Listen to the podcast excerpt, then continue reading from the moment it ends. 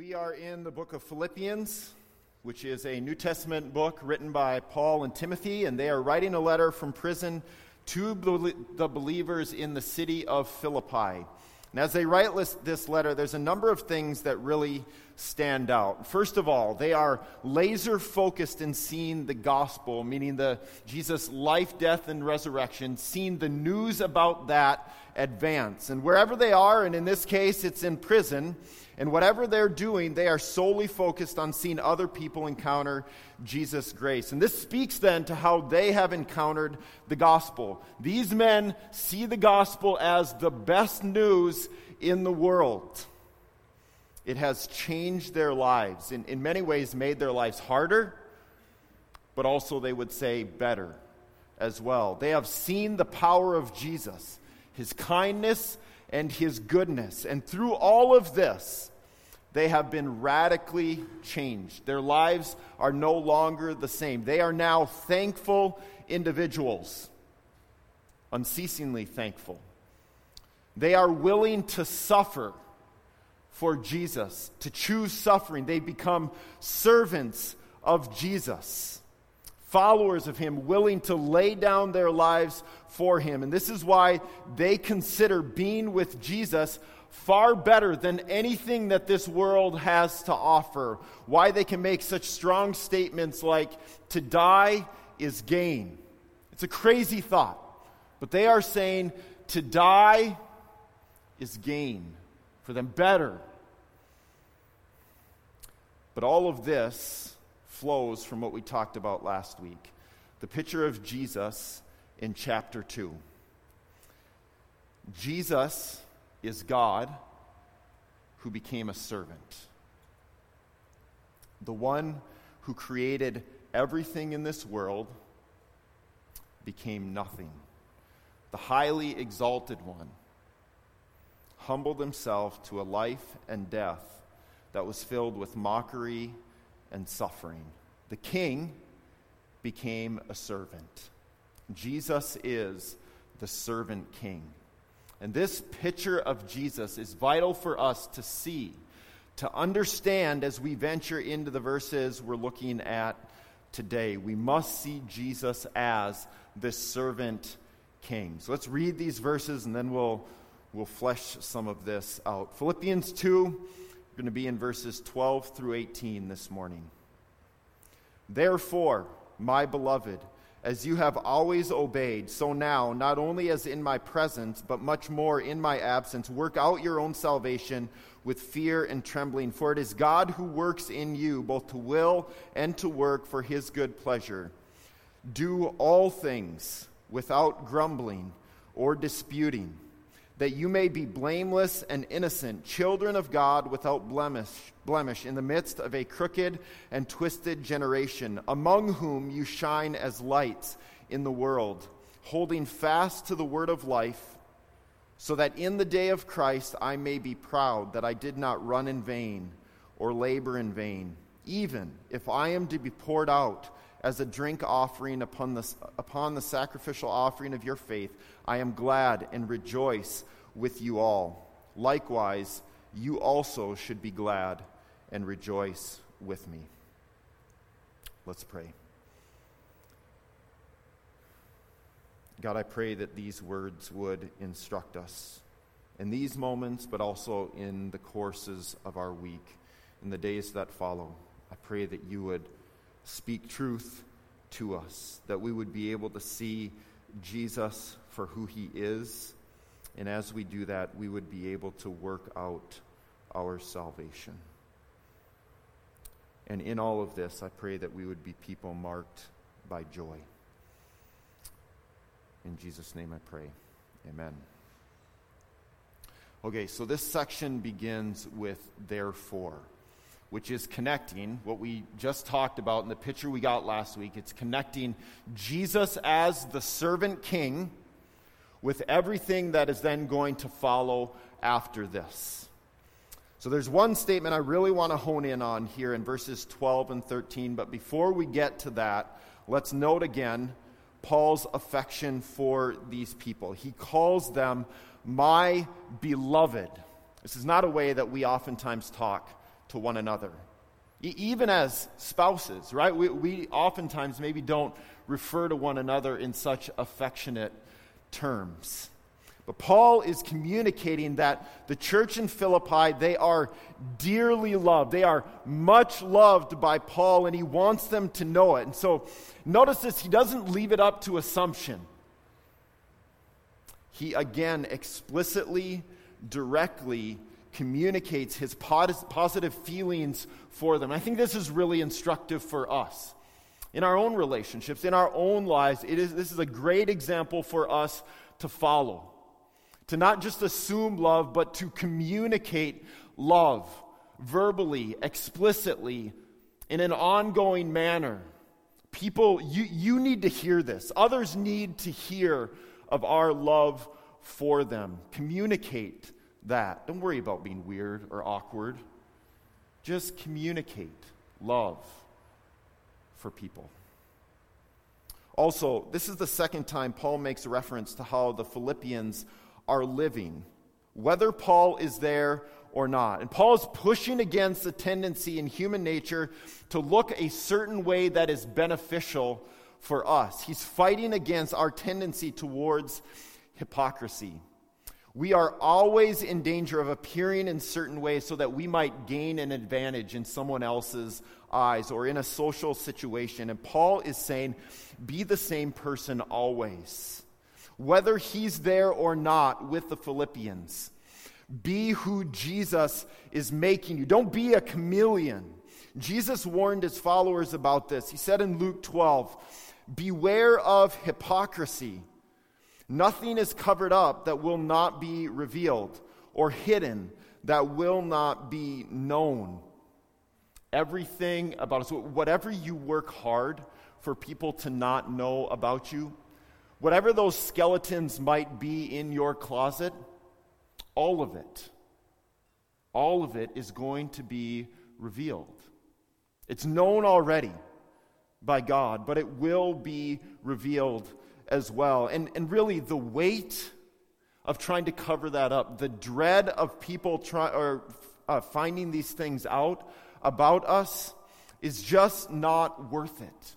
It will suck the life out of us for us to pretend to be something that we really are not. And ultimately, it will lead us into greater sin. And so, Paul's encouraging the Philippians, and Jesus encourages his followers to be who you are, to be honest about it, to be free, to shine light into our hearts because he wants us to know freedom.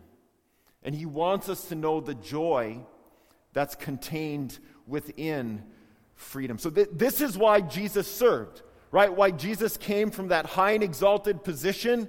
He came down to us to serve us so that we would have freedom, so that we would know the joy of not living a life of fakery.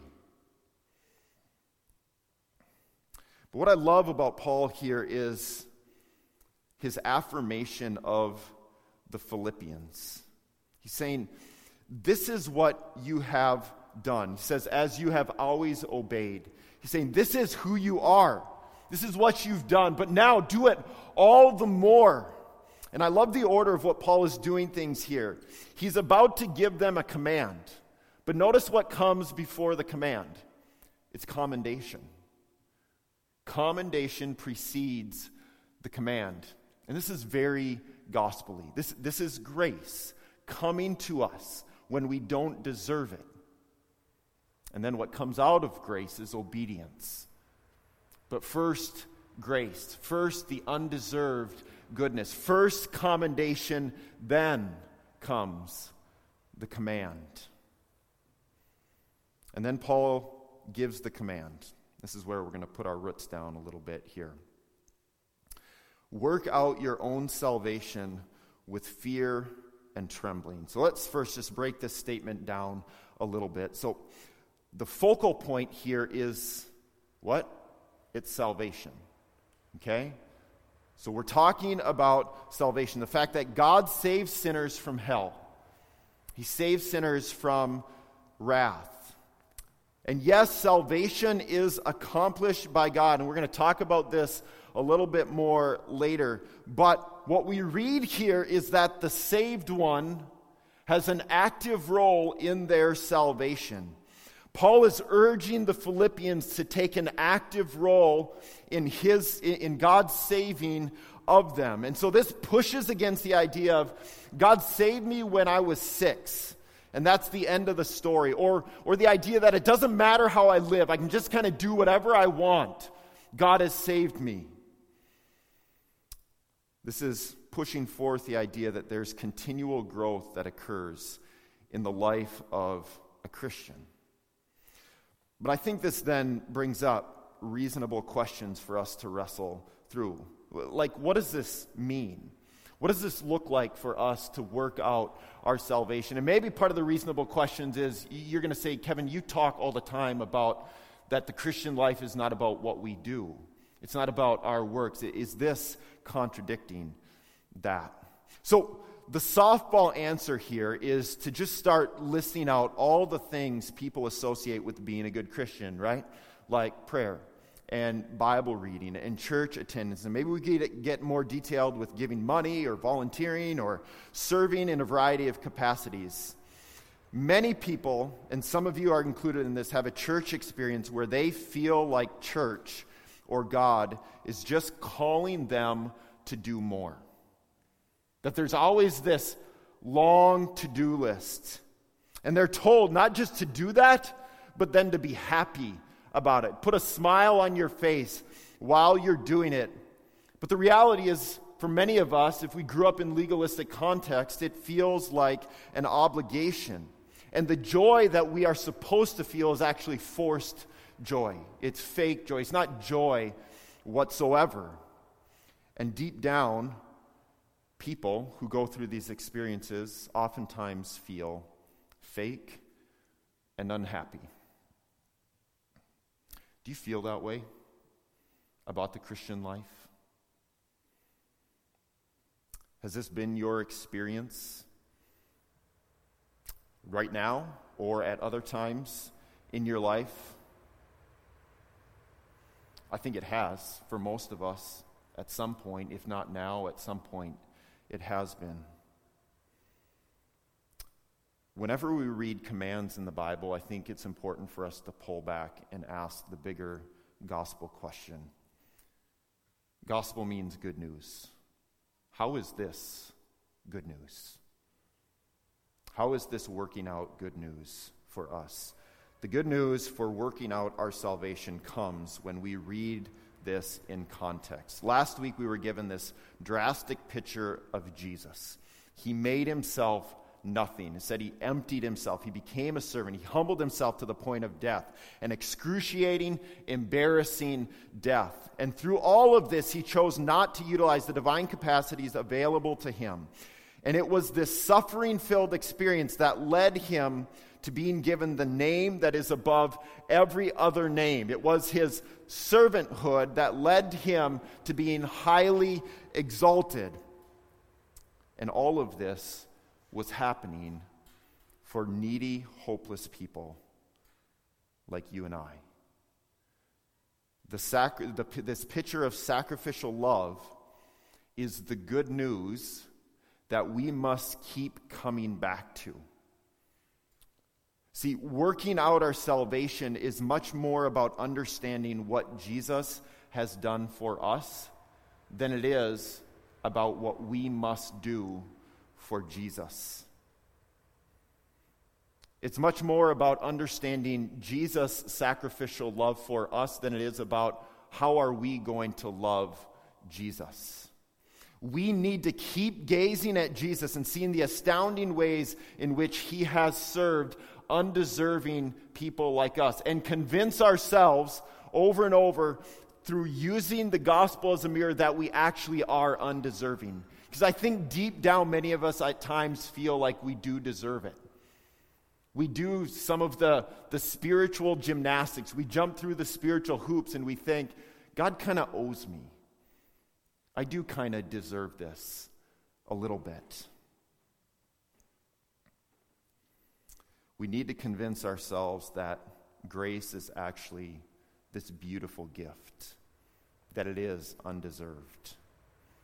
Now, I do think working out our salvation is going to get to the practical aspects of the Christian life. It will move us to consider how we are spending our time and how we are utilizing our money.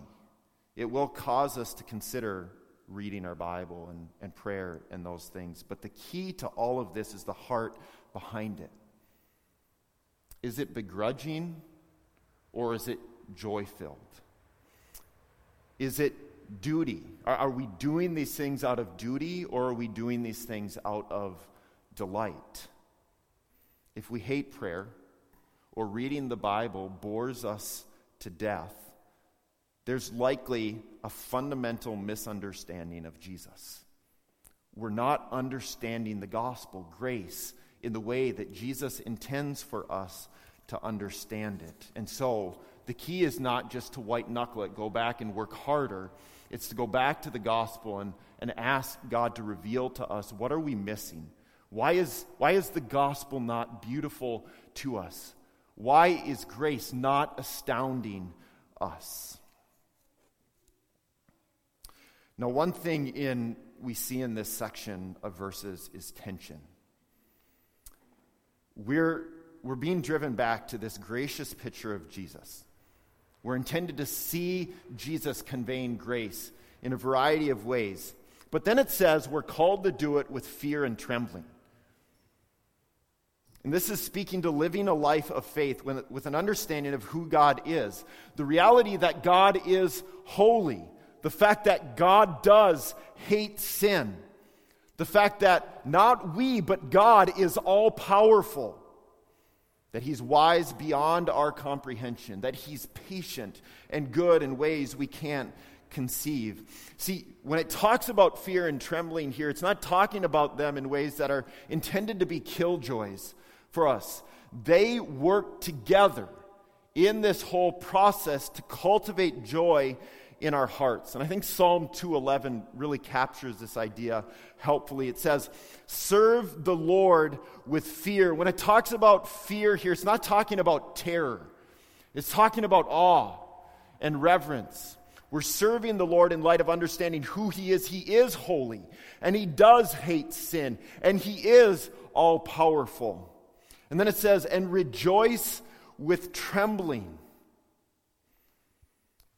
So, this trembling, again, is not terror. It's not something that's intended to drive us away from God, but to understand that the power of God, the greatness, the glory that's contained in Him, should at times cause our knees to become weak, to tremble a little bit at times. But if God is just small and we can just kind of fit Him into this neat little box, we're not understanding him for who he really is. And so the call is that we would serve the Lord with fear and rejoice. Not fake smiles, but in the deepest parts of us, we would feel joy, this draw towards God, while also doing that with trembling.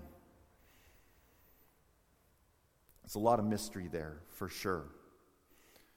But joy in the midst of fear and in the midst of trembling is still in sight, is still present. Another way in which we see tension is in the statement work out your own salvation, for it is God who works in you. Much ink has been spilled about who has what role in salvation. Is it me? Is it God? It seems like it's saying both of us here, right? Ultimately, God is the one who saves, He is the primary worker. Our work, then, is a response to God's foundational work of salvation. Our work also, then, is empowered by God's initial work, it's empowered by Jesus. What this does, then, is it makes God ultimate. And it never leaves room for apathy or indifference about the gospel. It's, it's keeping tension here between God's role and our role. We have to understand the sacrificial love of Jesus calls us into something, it shapes us in radical ways. See, we've got to read this really closely, what it doesn't say. It doesn't say, work for your salvation. It says, work out your salvation. And there is a massive difference between those two statements. If we work for our salvation, then salvation is something that we earn. Salvation is something that depends on us, and everything then becomes uncertain. We know we're fickle, we know we fail in many ways, and if salvation is dependent on us in any sense, even in a small sense, it becomes uncertain. And none of us wants that. None of us wants that. The call to work out our salvation is built on the fact that Jesus earned, purchased, accomplished, and gives salvation to us. It's all on Jesus. Salvation is a gift given to us, and it cannot be taken away. Hear me. Salvation cannot be taken away. When it is given by Jesus, it cannot be taken away. Now, we're charged with working out what that means. And that's what the Christian life is about. The picture we see in Jesus as the servant king is intended to shine tons of light about what this means for us in our everyday. So, so in this, questions arise for us, right? Is God sovereign? Yes. God is sovereign. Do we have free will? Yes, we do. There's a ton of mystery here, okay? There's a ton of mystery here. This is one thing I love about the Bible the tension that is here. This is much more of a both and than an either or. I love the fact that we can't just say, God is sovereign, it's, uh, it's on Him, so I can live like hell and I can do whatever I want. It, it never leaves room for that, right? We still have a call in this as well. We have meaningful responsibility within the Christian life. The Christian life is not fatalistic. But the real press here is do we believe, first and foremost, God is the one working in us, that it is all on Him? Do we understand how kind He is to care for us in this way? God is the one who is primary. That is good news. And all of my good works, all of your good works, are God's kindness to us. And that He works out through us to other people as well. It's a both and. Okay, verse 13 ends then with a statement that is quite challenging. It says God is willing and working in us for his good pleasure. And I think this should jar us a little bit because our lives have been lived in a culture that tells us that we should pursue pleasure at any cost personal, selfish pleasure at any cost. And Paul is stating something very different. And we should wonder how God's pleasure interacts with our own personal pleasure. The Bible is clear. Philippians is very clear. God desires our joy. God desires our joy. He wants us to experience pleasure. Jesus talks about this in the Gospel of John as in terms of abundant life or having life to the full. That's God's design and desire for us. But this is predicated on the fact that we understand life isn't intended to be about us. Life isn't intended to make much of ourselves. Life is about God and His glory, the bigness of God. Life is about seeing His name in the lights, not our own. And so it calls us to put to death those dreams that we would be something in the eyes of this world. It calls us to lay down those desires that we would get the pat on the back that people would look at us and say, I want to be like that. It calls us to continually point people to where all glory and praise is intended to go Jesus. And that is where our pleasure is in Jesus. Only in Jesus. In fact, I would say understanding this allows us to understand many of the other good gifts that He gives to us more. You will enjoy food more if you understand and see grace, the grace that God gives to us in supplying, providing, and allowing us to enjoy it, rather than abusing it and thinking food is the ultimate. And that's true for anything in life. When I thought basketball was a god, it almost destroyed me. And when basketball couldn't stand up for me anymore, I was devastated. But now that I can understand, basketball is a limited gift. It's a good gift and that can be used in a lot of bad ways as well. I have learned to enjoy this game in much, much greater ways, much more so than I ever did when I thought that it had the power of a God. And this is true for everything in life. Okay, right from this discussion then about working and pleasure, Paul moves in a direction that paints a picture of how we might work out our salvation. And he says, Do all things without grumbling. What we've learned already today and earlier in Philippians, when it talks about have this mind among yourselves, which is yours in Christ Jesus,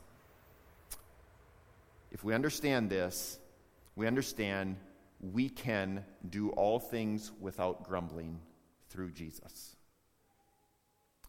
God can empower this in us, and He will. You can have this mind among you, and this can be true and present through Jesus.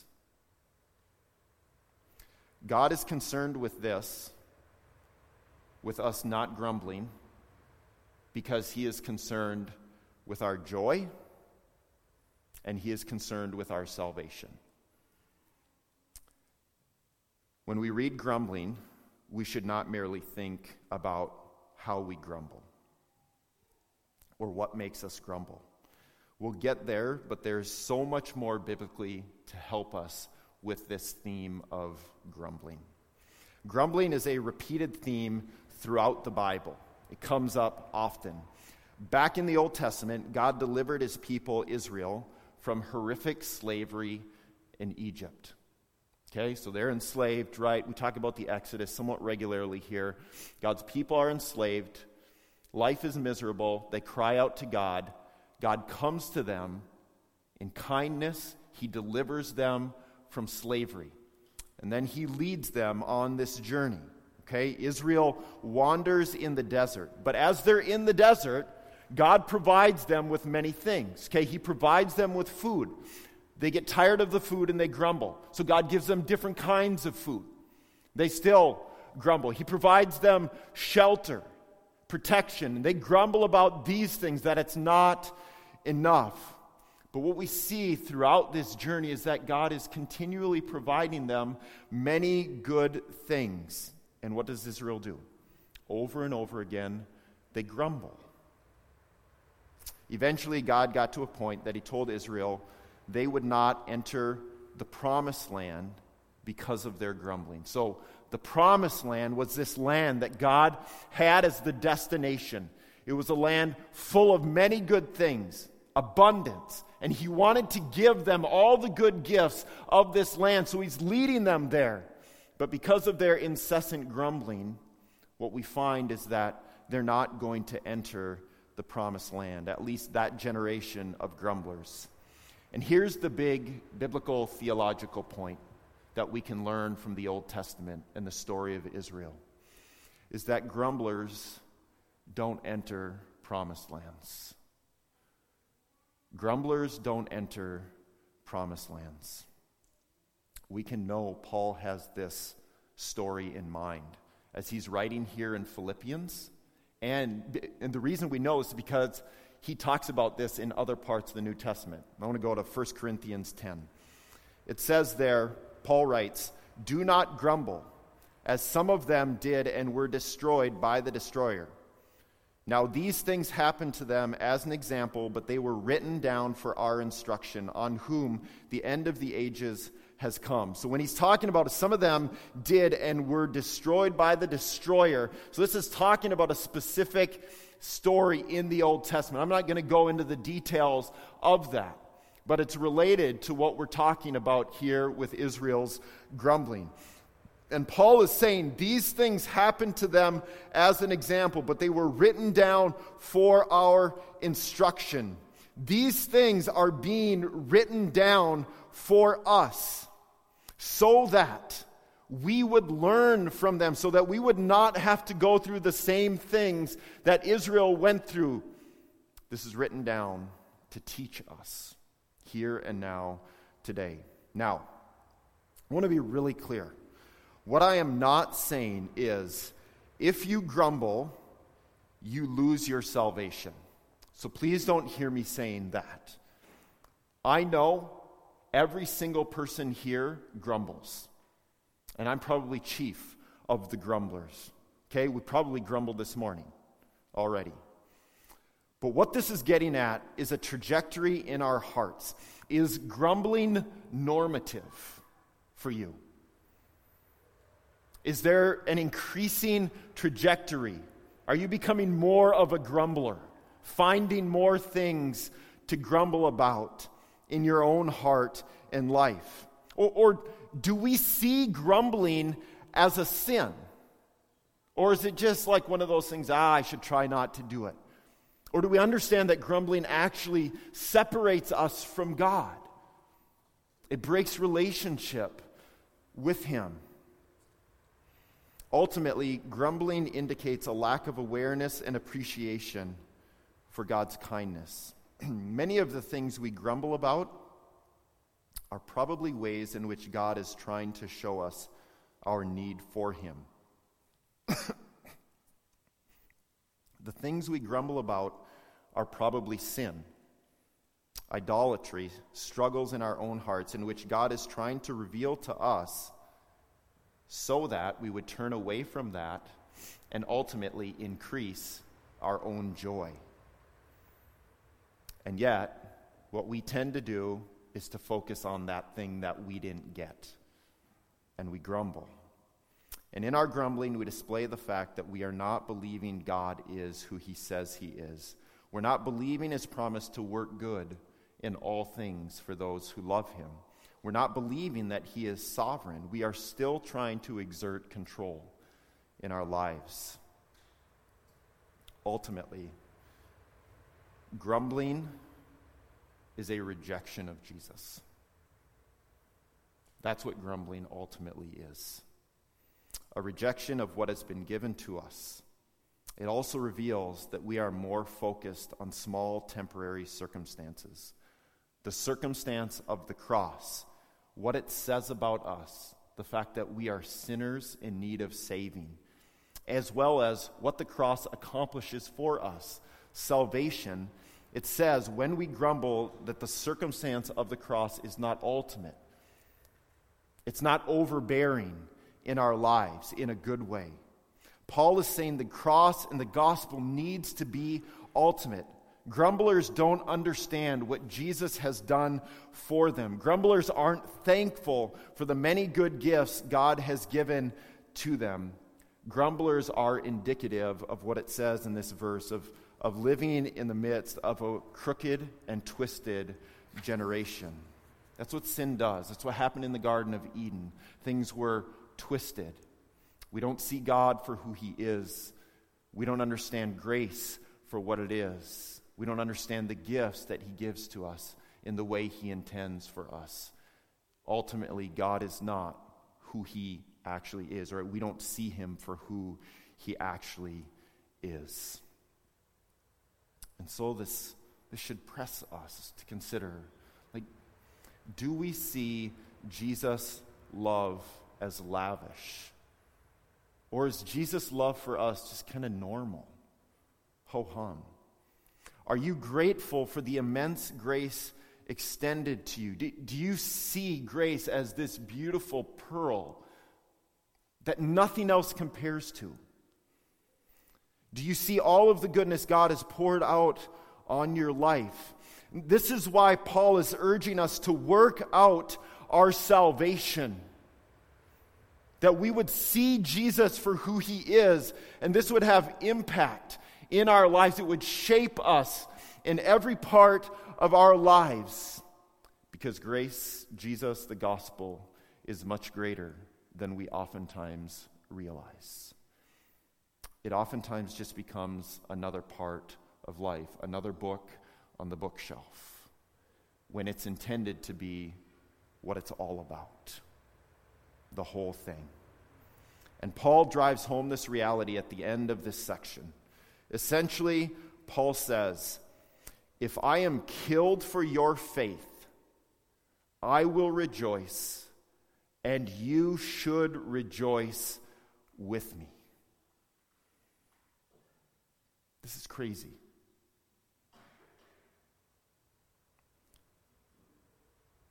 Notice what Paul's not doing.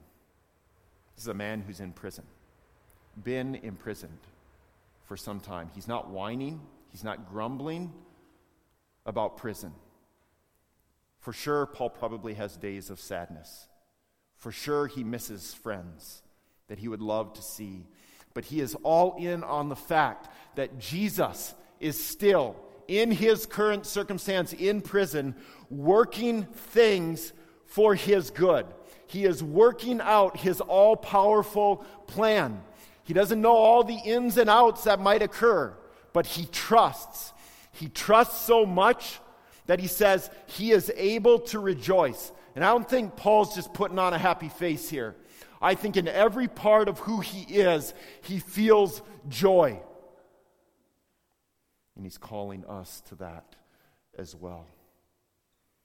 We're going to encounter hard circumstances in this life, and Paul doesn't want us to be thrown off by them. He wants us to be rooted in the gospel rooted in who Jesus is, who he has, who he has revealed himself to be for us, and in this, to be able to live lives that are marked by joy, distinct joy.